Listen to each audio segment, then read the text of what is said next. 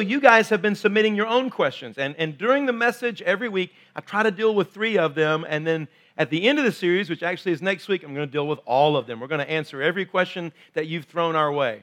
Well, today we're going to talk about why would a good God allow suffering and evil? Is God good? And why is it that there's evil and suffering in the world? Theologians call this theophany. It's the big God question. And it is a big question that deserves a lot of different answers. I want you to think for a minute about how you answer that question. Why would a good God allow evil and suffering in the world? And let's watch how a few folks have answered this question.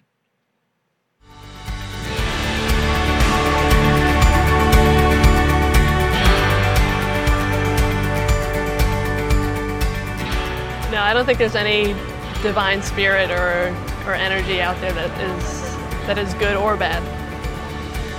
I don't think God is good, and there may be suffering because it's not exactly fully believable and trustworthy. Because if everything was always happy, then we'd have nothing to compare it to, and then happiness wouldn't be as happy. I really think God is good. It's a lot of suffering in the world behind that because of the way how people make their life out to be. See, if God does exist, then it makes sense that, there would be some suffering because, a little bit of good might come out of everything. Give you that experience, it would help you with something similar or more difficult in the future. I believe that there needs to be a balance between good and bad in this life because you cannot have an excess of one thing over another. God is good, and I believe there's suffering in the world because not all people follow the Word of God. Also, just to see the good, to help see the good, and if there's only good things, then you just take it for granted.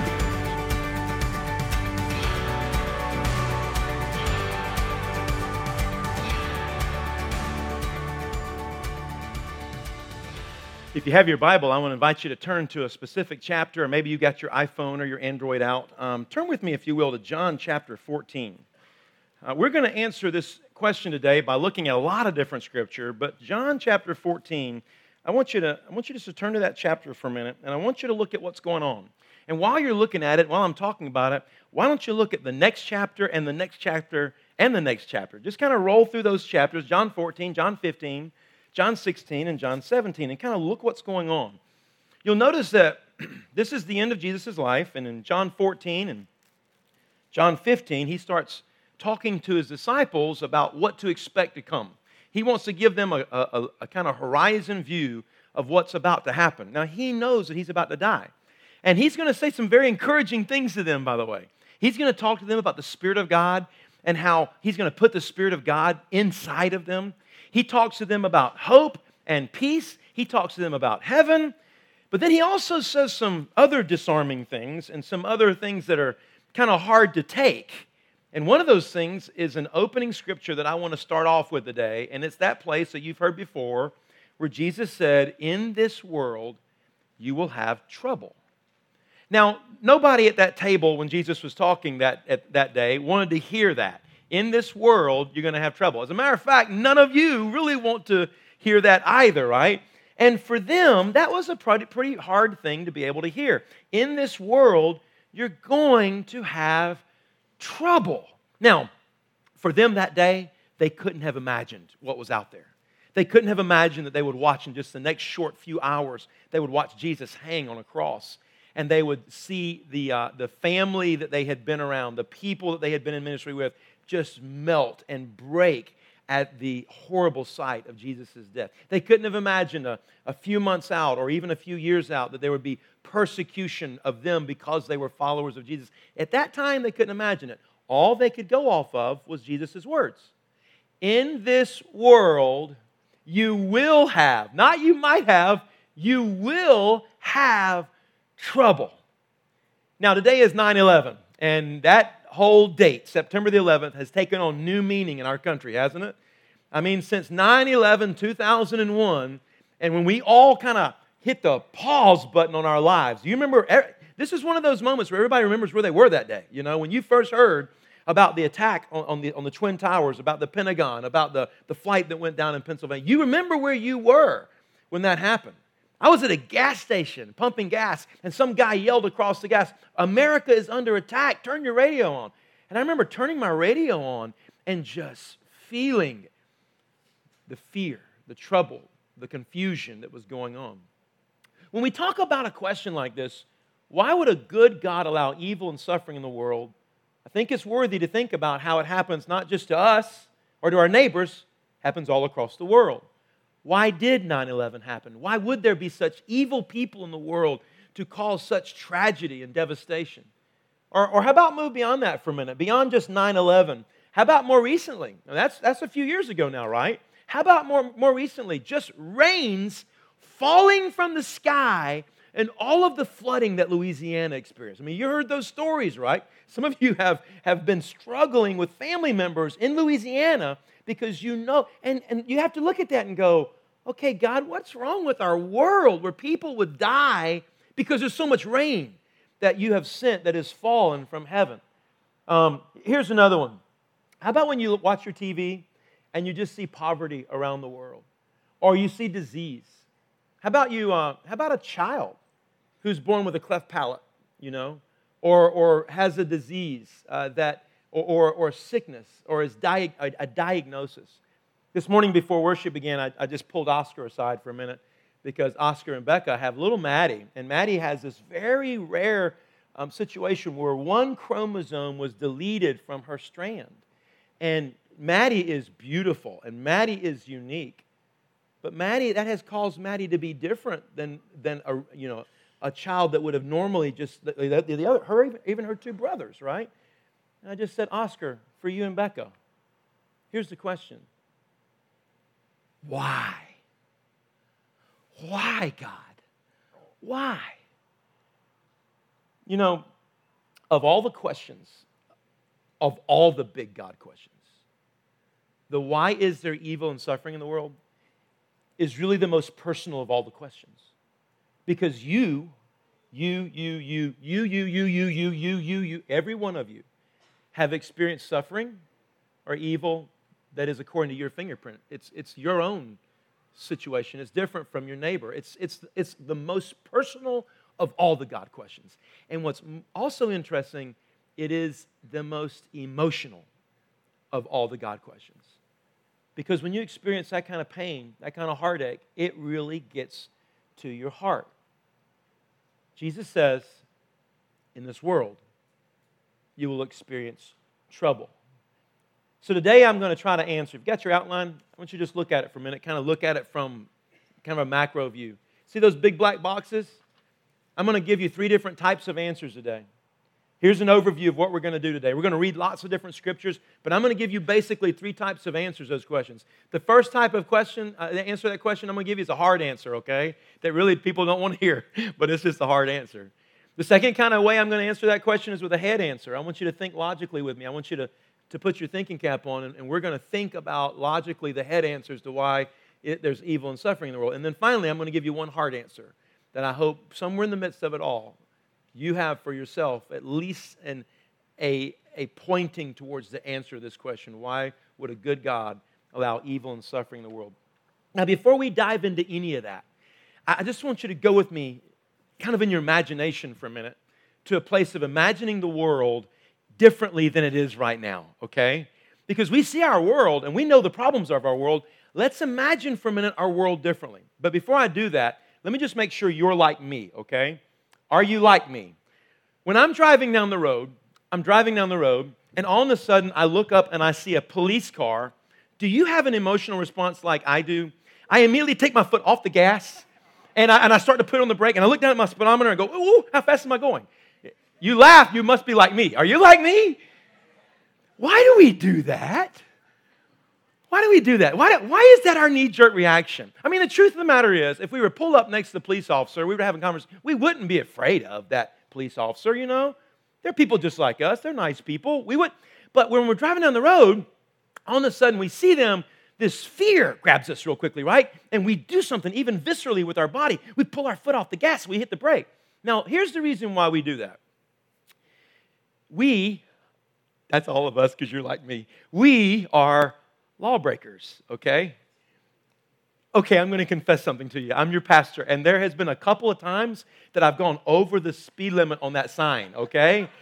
Couple of times, probably this morning on the way to church. All right. I'm a lawbreaker. And so the reason that I jump off that gas pedal is because I know that I don't always live according to the law, okay? I don't.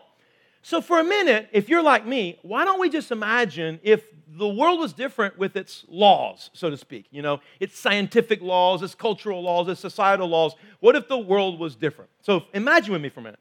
Imagine a world where anybody can do everything. You can do anything you want to do, but the bad stuff, okay? You can't do anything that's a bad thing, okay? So you cannot speed. You can do anything else, but you can't. When you get to 55, it's sticking right there. You can't go over it, okay? Imagine a world like that. Imagine a world where you can't swear, okay? You can't, nothing would ever come out of your mouth that was wrong. By the way, you can't even have a bad thought, but you can do everything else, but you cannot do anything bad. You can't take something into your body that would make you drunk, or because you can't do things that are bad. Imagine a world like that. I mean, you can't pull for Georgia Tech because you can't do bad stuff. Right? Just had to slide that in there. Now, if you're there, you're imagining this, okay? I want you to imagine that kind of world. But can you imagine how little freedom you would have if there was a world where everybody could do anything, but nobody could do anything wrong? By the way, in that world, you wouldn't need a cop. You wouldn't need a police officer because nobody ever does anything wrong, okay? But it would also be a very limited world. Have a lot of your freedoms taken away from you. All right? Have you imagined that? Now let's imagine the opposite of that. Imagine a world where anybody can do anything and lots of people do bad stuff. But in this world, there are no consequences. So somebody can molest somebody, somebody can abuse somebody, somebody can embezzle from their company. You can do anything you want that's wrong, and there are absolutely no consequences because there are no police officers, okay? Do you want to live in that kind of world? That's a scary, frightening world, isn't it? See, one world is a world that has no freedoms. You are controlled, all right? You can't do anything wrong. You just got to be right. I call it the robot world, okay? You can only do certain things, and they'll never be wrong. We've limited you. We've frozen your freedoms. And in the other world, it's a very frightening world. Now, if you've dreamed that up, and I don't mean like, please don't misunderstand. I'm not saying that God is some cosmic cop. But what I am saying is that sometimes people, when they look at this world that's somewhere in between those two worlds, and they think about why the world is this way, they want to blame the cop, all right? They want to blame the police officer when they speed or the world's wrong or somebody does evil to them. They want to blame somebody else. They don't want to look inwardly. And one of the things that God has done is God has chosen to work in a world that is neither one of those two, thankfully, imaginations we just dreamed. It's not that other thing, and it's not that one over there. It's a world that is a messy, messy, messy world. And in the middle of the messy, messy, messy world, Jesus came and he said this. In this world, you're going to have trouble. In this world, you're going to have trouble. So today, you and I have kind of put life on pause for a minute, kind of come to church, open up the Bible, and say, God, show us about the trouble. Because here's the good news. God is a redeemer of our troubles. And that's what we're going to study today, okay? How can a good God allow evil and suffering in our world? So let's start off, if it's okay. I just want to start off with the hard answers first, okay? The hard answers first. So here's this. Write this one down. Fill in the blank, if you will. Here's a hard answer. Nobody wants to face it. It's just a truism, all right? Hard answer. Some of the harsh things in this world are initiated by a God who is simply enforcing justice. We have a just God, and he will sometimes enforce justice in powerful ways that none of us want to look at, and none of us want to say, oh, God could actually do that. You want a case in point? Just open up your Bible to one of the most famous stories in all of the Old Testament, when there was a city by the name of Sodom and a city by the name of Gomorrah, and God said, because of the evil in this city, I'm going to wipe out the whole thing. And we would rather take that part like out of the Bible. We don't want that kind of thing. Okay, maybe God doesn't enforce justice like that. But I'm just going to give you right out of the gate a hard answer. I'm going to give you a lot of different answers to this question. But right out of the gate, here's one of the hard answers that nobody really wants to face. That sometimes the hard things that happen in our world are initiated by a God who is enforcing justice. And he knows what is right and what is wrong. And he hates evil far more than you do. He hates injustice. Here's another hard answer. Write this one down. Our choices have consequences. They do. We call this, by the way, biblically, the law of the harvest. Fill that in. The law of the harvest. And if you don't know what I'm talking about there, maybe just write in your margin, Galatians chapter 6, verse 7. Galatians 6, 7 is, in the Bible, it's a law that God has put into play for in all things around the world. It's at play in all the different laws of science. It's in laws with us culturally. It's called the law of the harvest. And here's what the Bible says in Galatians 6, 7. Do not be deceived. God cannot be mocked. What a man or a woman sows, they will reap. That's what Galatians 6 says. 6 and 7 says. And so if you sow good, you're going to reap good. If you sow evil, you're going to reap evil. We live in a world where there are things being sown that are both bad and good, and they're going to reap bad and good in the world that we live in, all right? So two hard answers. Now let's go to some head answers, okay? Let's talk about some head answers. Why would God allow evil and suffering in the world? And the first thing I would tell you is that God is not the creator of evil or suffering. God is not the creator of evil and suffering. I was sitting with a guy one time and he just looked at me. We were having casual coffee in a coffee shop. And he said, why didn't God just create the world, a perfect world, without any evil in it? And I said, basically, he did. I mean, God made the world a beautiful world. He did it one time. And he said to Adam and Eve, according to the scriptures, you can have anything you want. You can have it all, just don't eat from this one tree. He made a beautiful, perfect world. He didn't create them with any evil or malice or sin inside of them. They would have never known suffering. This is the world that God made for them. And then he said, don't eat from this tree, and you know what happened, right? They ate from the tree. Now, a lot of people want to blame Adam and Eve and go, wow, if it wouldn't have been for them. But the truth of the matter is, you're just like them, right? I mean, you've fallen short, you've sinned, you've done wrong just like they did. And by the way, if you were in the garden, you'd have bit the apple too, all right? So what we need to understand is that God did not create evil and suffering. Well, Stephen, why did he put that tree there? I mean, couldn't he just have done the whole thing and said, no tree? Or how about this one, Stephen? No serpent, no Satan, no nothing. Why couldn't God have created that kind of world? And here is the big answer to the question, okay? The answer is freedom. God gave us free will. Now, God could have chosen the robot theory. God could have made the robot world over there, right? He could have made it so that you would never done anything wrong. He could have made a world just like that. But here's the problem. When it comes to love, have you ever noticed this? When it comes to love, you can only love when there's freedom. You can only love that way. I mean, I'm sitting right up here right now. I'm just going to use Ricky and Christine as an example. These two guys, how long have y'all been married? 4 years. Oh, that's awesome. Beautiful, right? So Ricky and Christine, imagine if Ricky said to Christine, hey, I love you. But what if Ricky couldn't control it? What if Ricky had to do it? I mean, what if Ricky had no choice but to do it? What if he was in the robot theory? Do you think that would really mean something to Christine? Absolutely not, right? She would think that it's not really from your heart. It's not your choice. It's not your freedom. It's not that you've chosen to do that, Ricky. You just did that because you had to. See, here's how it works. God gave us free will. And in the choice of putting that tree right there, he said, you will either listen and obey me, you'll respond to me, you'll love me, or you won't. I'm going to leave it up to you. And in that moment, the whole thing bears out. You know, we're going to look at this question from a lot of different angles, but what I need you to understand is from a really kind of 60,000-foot view, it all comes down to God loving us and wanting us to love him back. The whole thing comes down to relationship, all right? And there is no relationship, Christine, if Ricky has to do that, right? But if he has a choice to love you, then that's how relationship births and is bloomed. God knows this better than everybody, right? Because God is the author of relationship.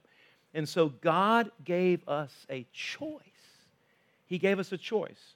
Could he have created it with no tree? Could he have created it with no serpent? Couldn't he have created it with no choices of bad or wrong? Sure, he could have. But in doing so, he would have also had thrown out the very thing that he made us for, which is called relationship. He gave us choice. He gave us a chance to respond to him and choose to obey, choose to love, choose to enter into relationship. At the macro level, this question is going to come down to that decision by God that God made to give us free will. So by the way, evil, suffering, it comes in basically two different kinds of forms, okay? You might want to write this down somewhere. There's human evil. You've seen that. You've seen that everywhere, right? I mean, you've seen people be bad to people. People do harm to people. There's human evil. You've seen people think bad thoughts and do bad things. But there's also natural evil, and that's one of the things we have to face. What do you mean by natural evil, Stephen? There are natural things that happen that you look and you say, that should not be so. Why is there famine? Why is there poverty? Why is there hurricane and tornadoes and tsunamis? Why is this?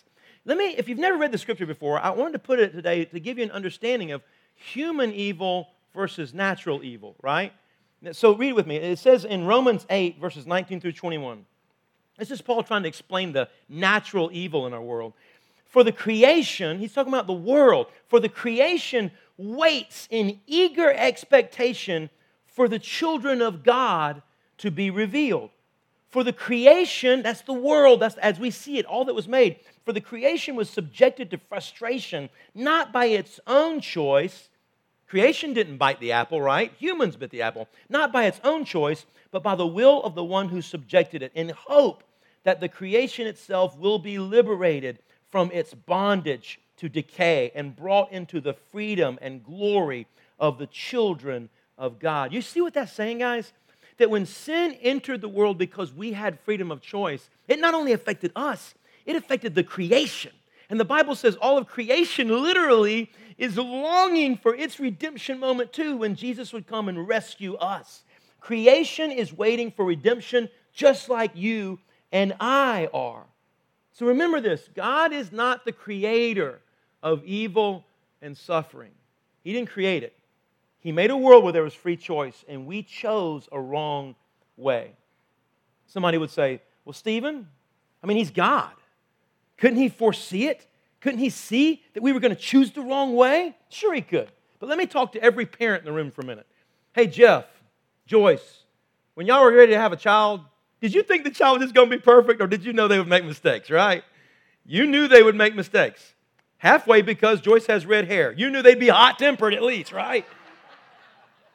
Just picking on you, Joyce. The truth of the matter is, every parent, we know our children are not going to be perfect. We know they're going to do wrong. Do we still choose to have them anyway? We do. We do.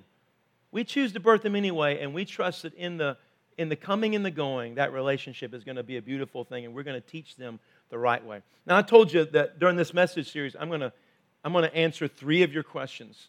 And most of the time I do that in three different places, but today I'm just going to put all three big questions together. And I just want to again say thank you for submitting your God questions. So many of you, I've got a great challenge this week. I've got a lot of God questions to write on that I'm going to be answering. But I want to answer three questions with you real quickly. First one is this.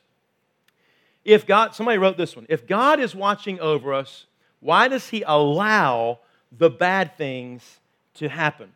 So real quickly, watching over us, what are the bad things? Think about what this person's asking. I don't know what this person had going on, but it might have been an injury, might have been a car accident. Maybe they were thinking about it. Maybe they were thinking about an abuse in their life. Maybe they were thinking about a divorce, or maybe they were thinking about some type of sickness. Why does God allow the bad things to happen? Now, let me just tell you the truth. I'm going to answer this question just straight on, right to the point. Let me tell you the truth. You'll never know all the answers to that question for every one of the situations. If you thought about all the situations of all the bad things that happened in this room today, you would have to answer that question differently according to every one of the bad things that's happened to us. Why would God allow this to happen? And by the way, why would God allow that one to happen? And why would God What? You'll never know all the answers to all those individual questions. You just got to understand it. So why does God allow these things to happen? By the way, that person is very right. That's a great word because they got it right. God does allow things to happen. He doesn't push them or cause them. He allows them to happen over our life. You say, really? I mean, why would God allow this to happen to me? And it comes back down, since you can't get all the answers to all different questions, it comes right down to, are you going to trust God? Are you going to trust God, and do you think God is a good God?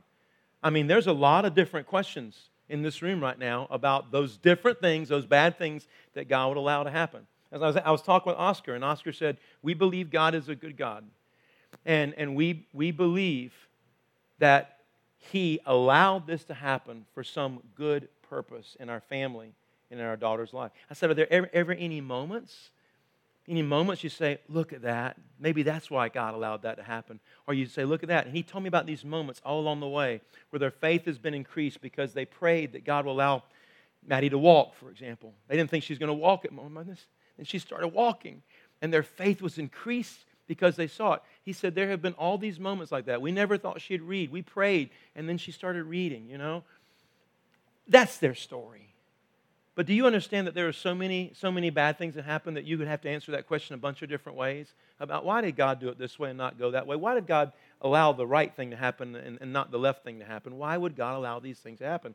And at the end of the day, the Bible says, trust the Lord with all your heart, lean not on your own understanding, in all your ways acknowledge Him, and He will direct your paths. And when you don't have the answers, that's exactly what you do. Oscar said, I don't know that I have all the answers, but we're just walking and we're trusting and we're asking God to show us His answers as we go down the road.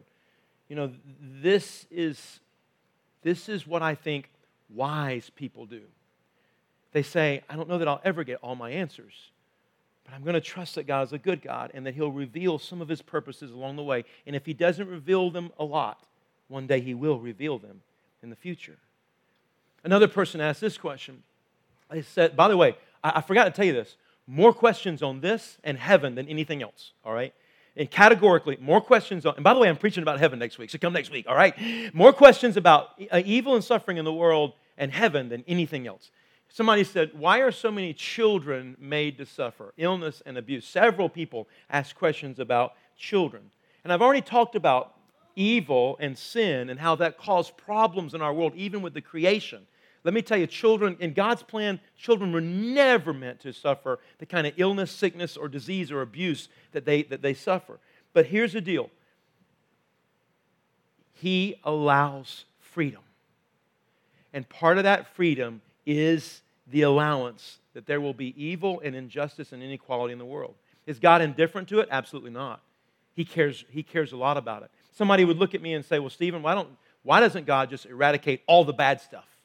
Why doesn't God just look back and say, I will not allow an Adolf Hitler. I'm just going to stop him. I was having this conversation. A guy came into my office one day, and he was really put out with God. And it was during the whole Saddam Hussein thing. Remember that? And he said, I don't get it. If God is good, why doesn't He just wipe this guy out? I mean, all He's got to do is clog up an artery, you know, and gone, you know. Why doesn't God wipe the guy out? And I looked at him, and I said, because of you. And he said, what? What do I have to do with Saddam Hussein? And I said, listen, if God eradicated all evil around the world, if God just stopped, He'd eradicate you. And do you understand that God says, I'm not going to do that. I'm not going to do it that way. Is He indifferent to it? No. We read a scripture later on that explains that a little bit more, but God is merciful. And even when we see children who are suffering, listen, you need to know that at the end of the game, at the end of the story, when the last chapter is turned over, you will see the mercy of God even to those innocent ones, which is what that person talked about. Here's another one. And by the way, I put two questions here because they were so close. Next question. Why does God allow Christian people to suffer extreme inequities or pain and sinners to seem to prosper in this world? Another person put it this way in their question. Why do evil people prosper? Now, you know what? I'm just going to tell you the honest truth. When I first read these questions, I thought, oh, it just looks that way. It just looks like the evil people are prospering. You know, then I picked up the Bible. And you know what the Bible told me? The Bible told me evil people prosper. I was like, woo, those people are right. And by the way, whoever wrote those questions, I just kind of want to applaud you, and I want to say thank you for being honest. I mean, if we're very honest, we would look around us and we would say, man, it looks like those people who are doing the wrong thing are getting away with it, and they're prospering.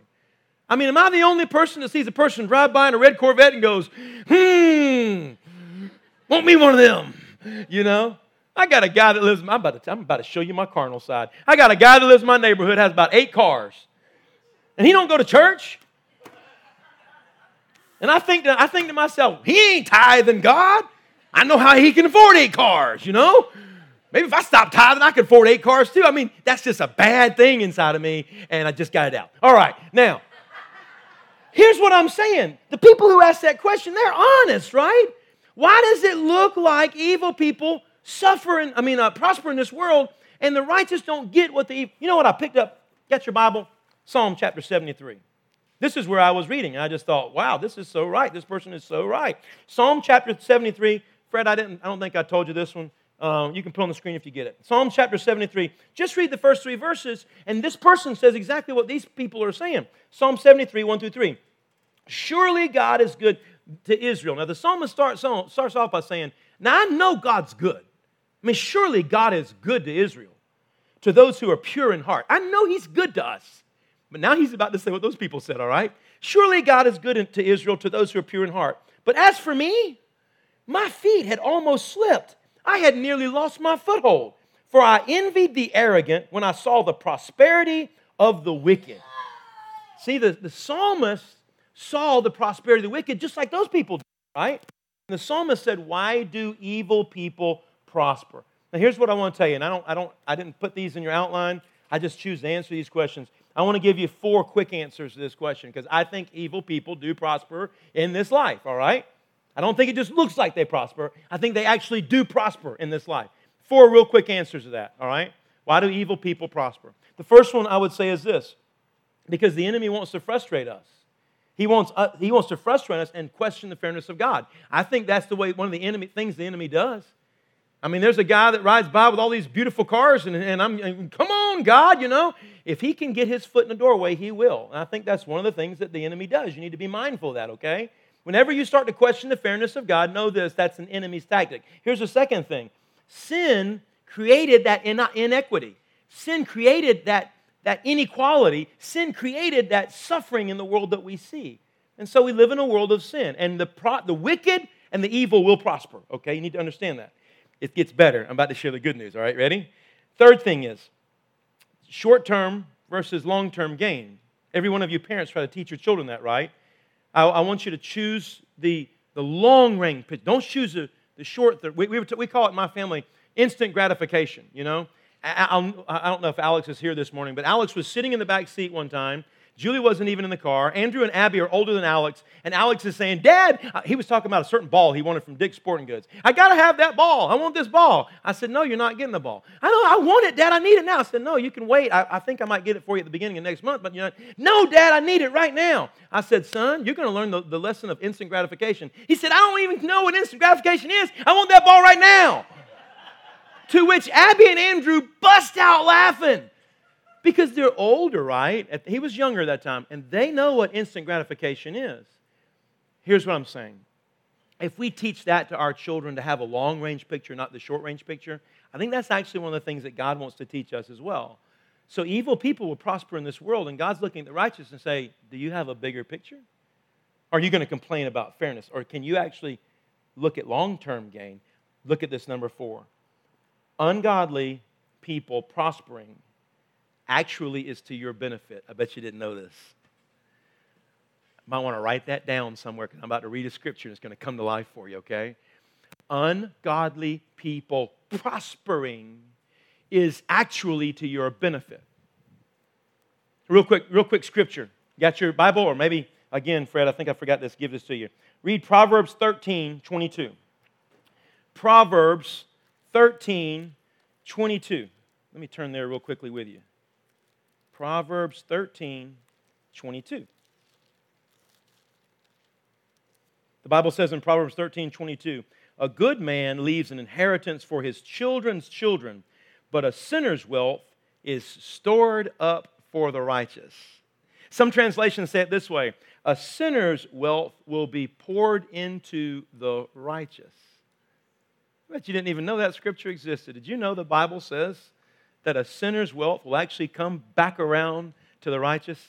Reminds me of a guy I heard one time was coming out of the Empire State Building in New York City, and one of the guys there tried to flag a cab for him.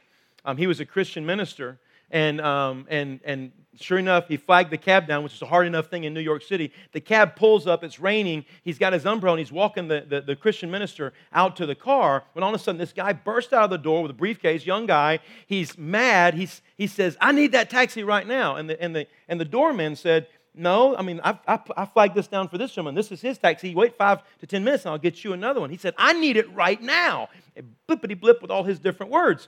And so the Christian minister just stepped back and said, he can have my taxi. And the doorman said, no, that's not his taxi. That's your taxi. And the Christian minister said, listen, I'll wait 5 to 10 minutes. You can flag me down another one. Let him go.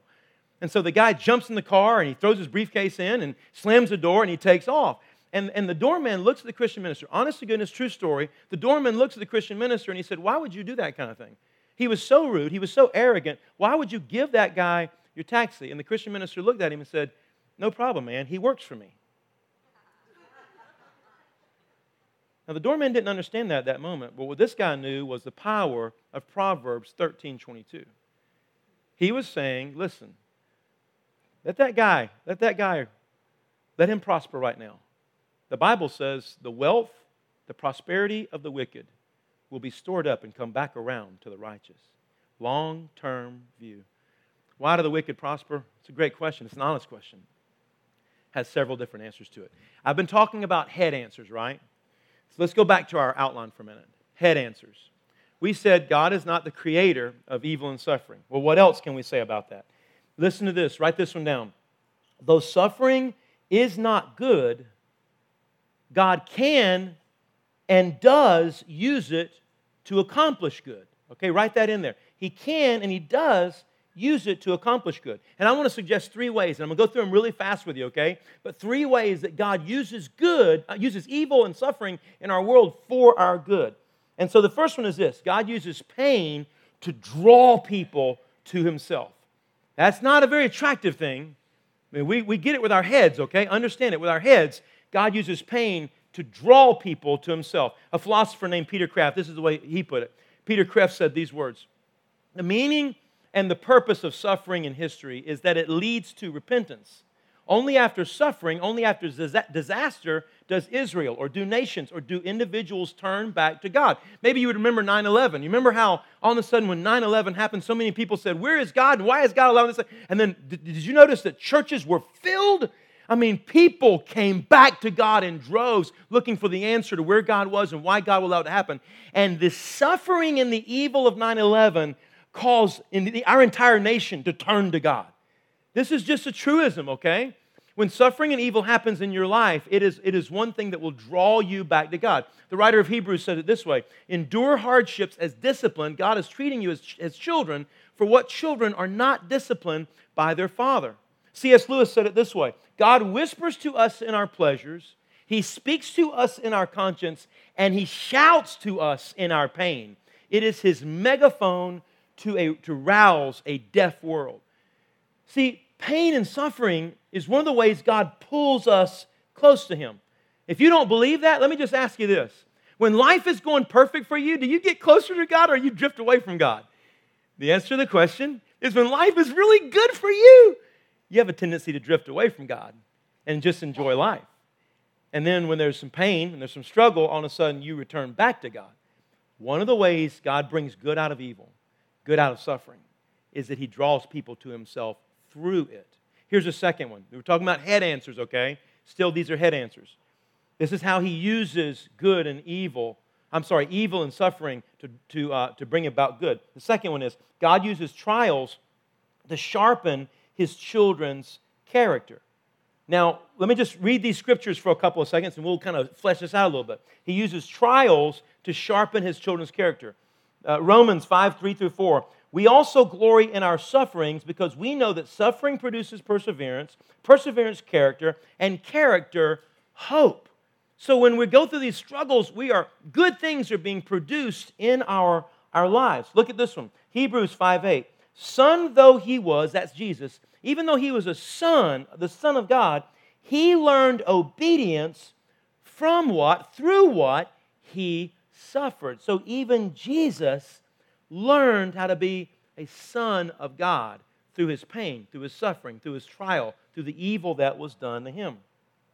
So I guess I would say to you, for me, I know that there have been moments where I have persevered. There have been moments where I kept going, even in the midst of trials or struggles or hardship, I kept going and I grew stronger in my character because of it. And by the way, you did the same thing. You've been through some stuff. You've persevered through some stuff. You've had the boss at work who just couldn't lay off of you, and you persevered through it, and you grew stronger from it. You've had this happen, that happen, this happen, that happen. You've had some of those same things happen, and you have persevered as well. And in that perseverance, you grew stronger. You know, there's the old saying, when the going gets tough, remember that? What is it? Yeah, we all know that, right? When the going gets tough, the tough get. Boa's up here. He's a marathon runner. No, you're not. You're a cross-country guy. One day you'll run a marathon. Wouldn't that be cool? I don't know about that. He says, I don't know. But he's a cross-country guy. Now, for those cross-country guys, how far do y'all run when you run, Bo? 5K. Yeah, 5K. That's about what? 4-point-something miles? 3.1 miles. Bo is running at 3.1 miles, running in his time. He's running, right? When the going gets tough, it's not always easy, right? Not always easy. So you know what? I read this motto the other day about runners. This is for you, Bo, just for you. For runners like Bo, marathon runners, big runners, when the going gets tough, the tough get going. Sprinters have a different motto. When the going gets tough, sprinters get out. All right? They're just short-term people. When the going gets tough, the sprinter's just going to bail. All right? Now here's how that works. When God uses suffering to build our character, and He wants us to trust in Him, grow to be like Him, and be made stronger in the midst of the evil and the suffering that we go through. And look at this third one. Third reason how God uses evil and suffering. And that is this. He uses bad circumstances, somehow or the other. When He wrenches it out, it's for good. When the water comes out of the towel, you would look at it and you would think it's going to be all dirty and nasty, all this stuff that's been poured into that towel. When He wrenches it out, He wrenches it out and good flows out of it. God brings good from the bad. Romans 8:28. We say this is kind of like a mantra here at Harvest Point. If there's any scripture that you're probably going to memorize if you come to this church for any length of time, it's Romans 8:28.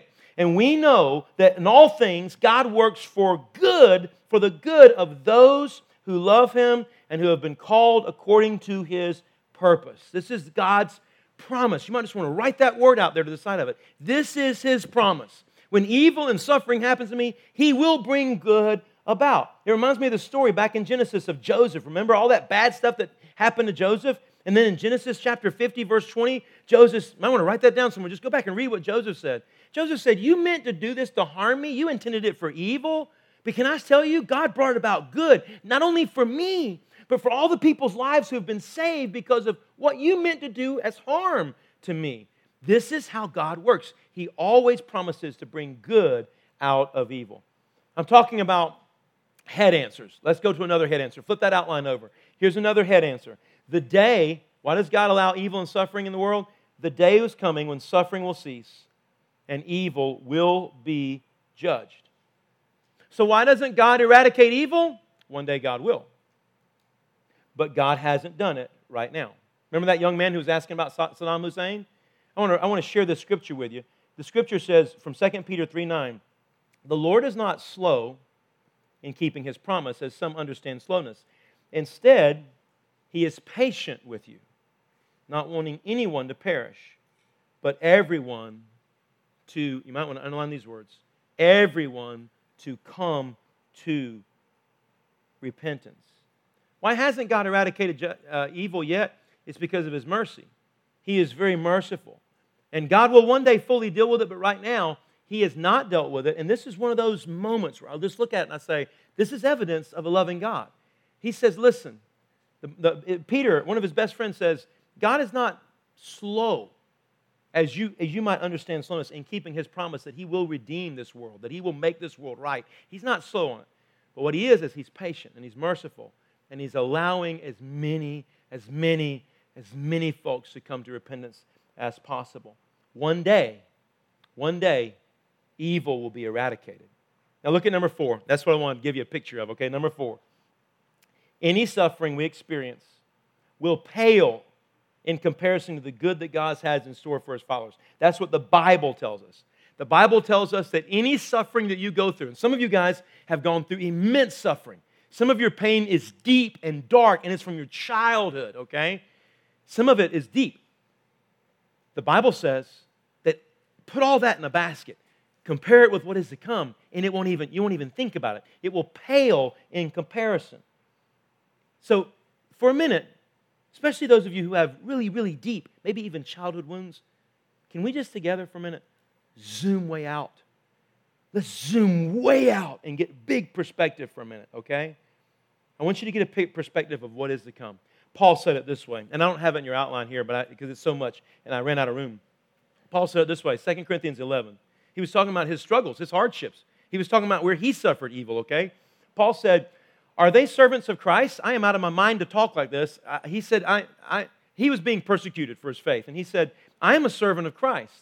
I have worked much harder. I've been in prison more frequently. I've been flogged more severely. I've been exposed to death again and again. 5 times I received the Jews, the 40 lashes minus 1. 3 times I was beaten with rods. Once I was pelted with stones. 3 times I was shipwrecked. I spent a night and a day in the open sea. I've been constantly on the move. I've been in danger from rivers, dangers from bandits, dangers from my fellow Jews, in danger from Gentiles, in danger in the city, in danger in the country, in danger at sea, and in danger from false believers. I've labored and I've toiled, and I've often gone without sleep. I've known hunger and thirst, and I've often gone without food. I've been cold and naked." This is the stuff I've been through. This is what Paul is saying. But yet, just a little bit later, listen to what he says. In that next scripture, he says it this way. He says, "I consider that our present sufferings are not worth comparing with the glory that will be revealed in us." He says, all of that stuff, if I get a big picture, zoom way out, it can't even compare with what it's going to be like when God redeems the world and heaven starts. Now, if you were really going to get a picture of this from way out, you've got to understand small picture, big picture. Penny, let's think small picture, big picture with you, okay? What if this week you had a bad day? I mean, what if this week all of a sudden your tooth started hurting you, and you went to the dentist, and you showed up, and they said, "Penny, you got to have a root canal."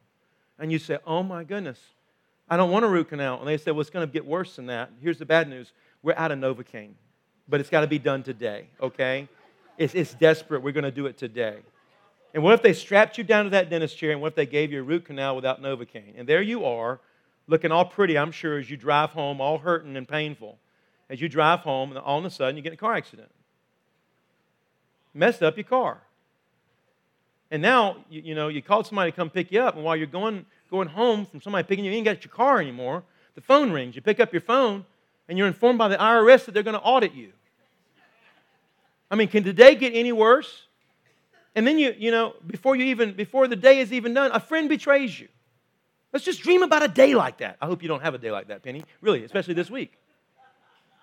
But what if a month from now, other things started to happen? What if, let's just say in the next month, a friend won the lottery? They won something like $350 million. They decided to give you $10 million. That'd be nice. That's a good friend, right? And what if you decided you're going to treat yourself to a little vacation with that $10 million? But right before you went on vacation, Penny, you found out that you got the big promotion that you didn't even know you were going to get. I mean, it's the best promotion you could have ever dreamed for. So all of a sudden, not only did you have a lot more money, now you had a lot more money come in on a regular basis, and it's the dream job that you wanted. Not only that, what if your marriage was great? And what if your husband, he just said, "Hey, I love you. You're the most," and you just knew it. You knew it from his heart of hearts that his love was pure. And what if you had the best health going on? What if for the next year you felt like you were better in shape and better in health than ever before? And what if at the end of the year somebody came up to you and said, "Penny, how was your year?" Penny would look at us and say, "I had a pretty good year," Now, Penny, there was a day that you went to the dentist, right? And you got audited, and you crash your car. But if we only look at the small day and we don't see the big picture, we're missing the whole thing. Paul could have looked at any one of those things on there and said, you know what, this has happened to me, and I'm mad at God. I want to blame God. Any of those things. You know what Paul said? When I think about those things, they pale and they won't even compare to the great things that God has coming my way. And then finally, oh, by the way, picture of heaven. We're going to preach about heaven next week, but I'll share a real quick scripture with you. 1 Corinthians 2:9. However, as it is written, what no eye has seen, what no ear has heard, and what no human mind has conceived, here are the things that God has prepared for those who love Him. God is preparing a great future for you if you trust Him. And any suffering and evil you experience in this world won't even compare to what is to come in heaven. Look at number 5, last head answer. We decide whether our pain in this world is going to harden us or soften us. And that's just the truth of the matter is. You have a decision to make in these moments. And so, by the way, remember that scripture that said Jesus was the Son of God, and He learned how to be a son through obedience, even to His own suffering, right? This is the way it's going to be with you and me. So there's one person who experiences the loss of a child from a drunk driver, and they get mad at God. And there's another person who experiences the loss of a child through a drunk driver, and they start Moms Against Drunk Drivers. You know, they respond a totally different way. So which person will you be? When evil and suffering comes your way, which will you be? And how will you respond to what happens to you? Some will respond by hardening, and some will respond by softening. Okay, finally, we've talked about heart answers. We've talked about head answers. Let's talk now about heart answers, okay? And I'm just going to give you one. Because, frankly, for me, when I come back to this question, I go back to a little moment in my life. And I don't know if many of you remember this story. I'm a musician. And I was struggling with some bad things that had been done to me. And I was in my early 20s. And I was just struggling. Why, with this big question, why, God, would you allow this bad stuff to happen to me?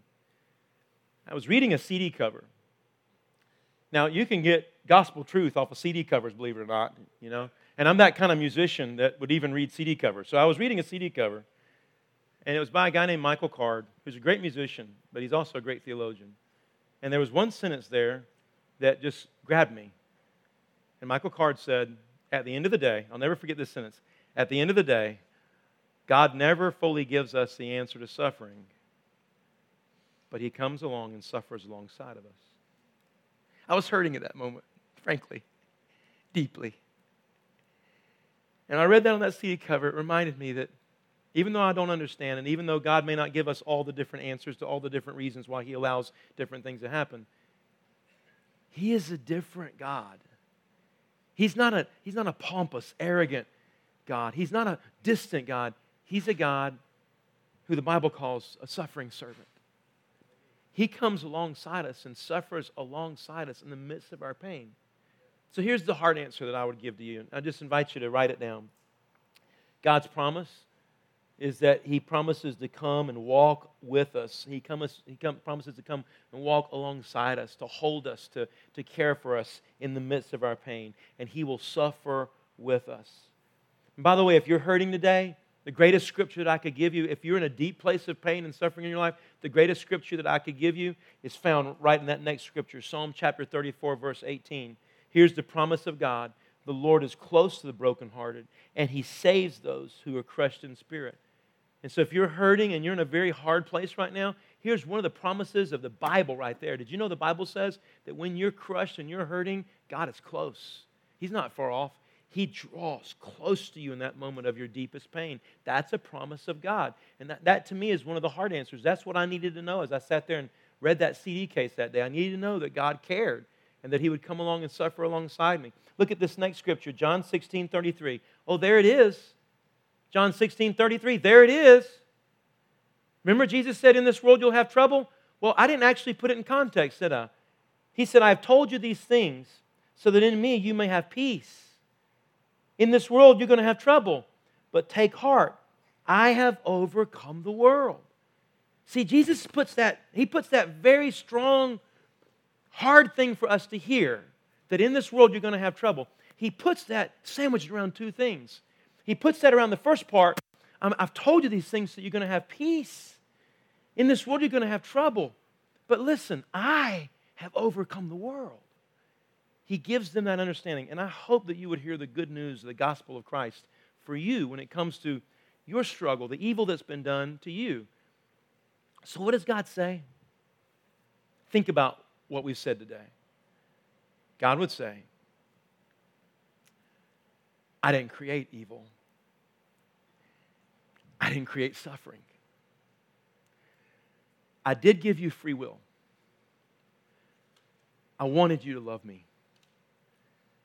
And I did create a world where there is freedom of choice so that people can respond in relationship to me.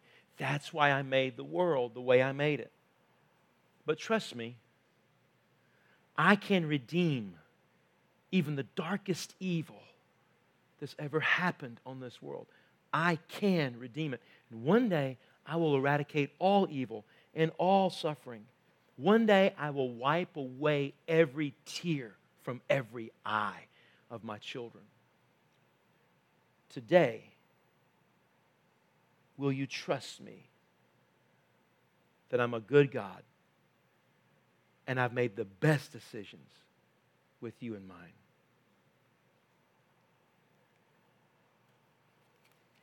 You know, guys, I pray a lot about what God shares with me that He would have to share with you. I work weeks out ahead, asking God to speak to me, to teach me, to then speak to you. Can I just tell you the glory of God? God meets me in those moments, and He tells me a lot of things to try to teach and share. But there are some moments where God goes off script. And God shares with me maybe the most better thing, the best thing than beyond anything else I said. We were singing earlier. Remember that song? Man of Sorrows. We sing, oh, the rugged cross, my salvation. Remember that song? We were singing that song right down here. You know what God spoke over me? He said, tell them I'm Savior. See, if you didn't have any problems, you wouldn't need a Savior, right? If there wasn't evil and suffering, if there wasn't hardship in this world, hey, would you do me a favor right now? Just sometimes it helps us to physically do something. Would you just take your hands and put it in front of you? Like cup them in a cup real quick. Just cup them in a cup.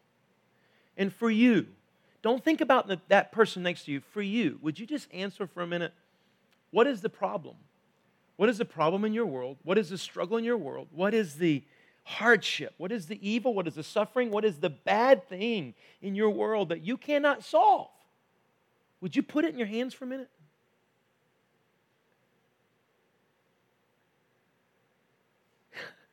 Would you look at me now? Just look up here at me for a minute. Can I tell you that I've got stuff in my hands too? I got problems just like you do. But can I tell you the glorious gospel message? That's why He's Savior. He can redeem everything in my hands. And they look totally different than the stuff in your hands. He's Savior. Please, whatever struggle, whatever burden, whatever heartache you're in right now, whatever evil has been done to you, whatever is in your hands, have faith today. In the name of Jesus, the strong Son of God, have faith that He is Savior. Stephen, even this, this is bad. Or even this, I don't even know how He could save this or how He could do this, or this is even from my childhood. Whatever it is, here's the deal. He is Savior.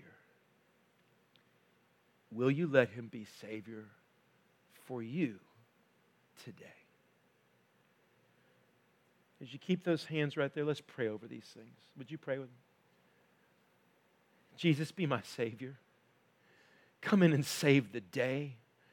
Come in and save this situation and all the evil and all the pain, and give me a perspective, God, that is way beyond my limited sight today. Help me see the big picture, God. Help me trust You, even when I don't know how to trust You and I want to do it all on my own. And God, I thank You that You brought me to church today to remind me that I'm not the Savior. I don't have all the answers, and I can't even explain why everything's happened to me or my family the way it has. Today I proclaim You as Savior. And I don't have to have all the answers for everything I'm holding in my hand, But what I do have to have is you. I need you to come alongside me and walk with me and hold me and upgird me and just be with me and suffer alongside me as I see you save the day. I pray this prayer by faith, and I believe you'll do it. I thank you, Jesus, the saving one. Amen.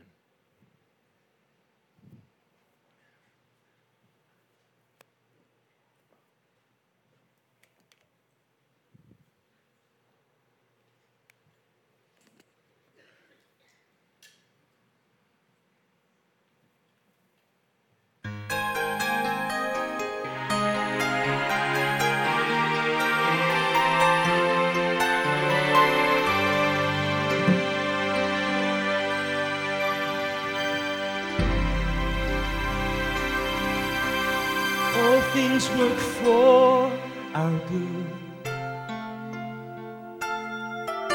though sometimes we can't see how they could. Struggles that break our hearts in two sometimes blind us to the truth. Our Father knows what's best for us. His ways are not like our own. So when your pathway grows dim and you just can't see Him, remember you're never alone.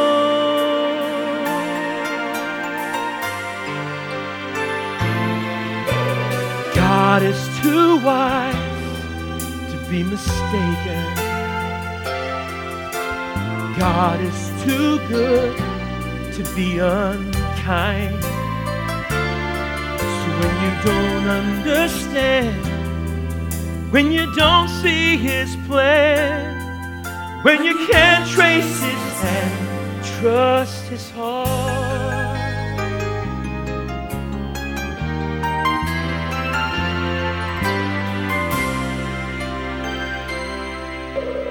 He sees the master plan. He holds the future in His hand. So don't live as those who have no hope. All our hope is found in Him. We see the prayer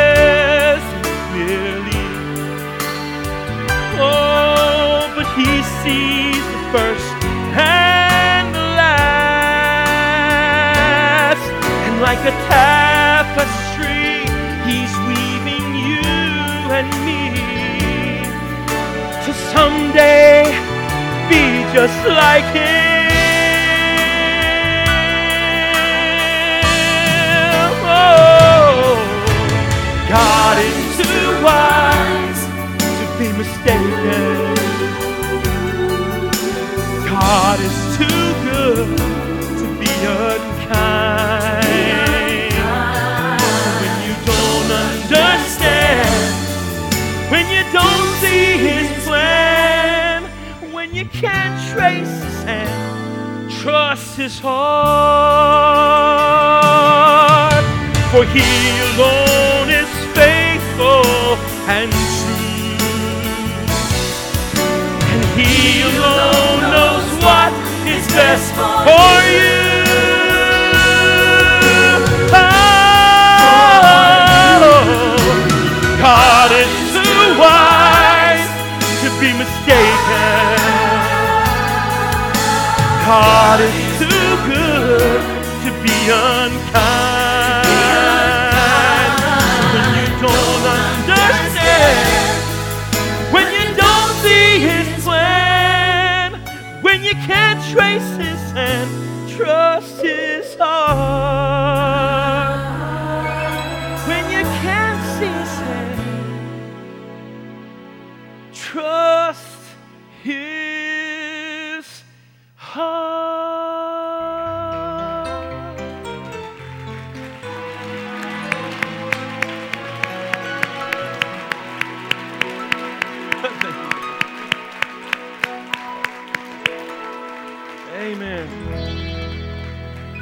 church say amen? Amen. God bless you, Harvest Point. Glad you were here this morning. Go and do God's work wherever you go. Amen.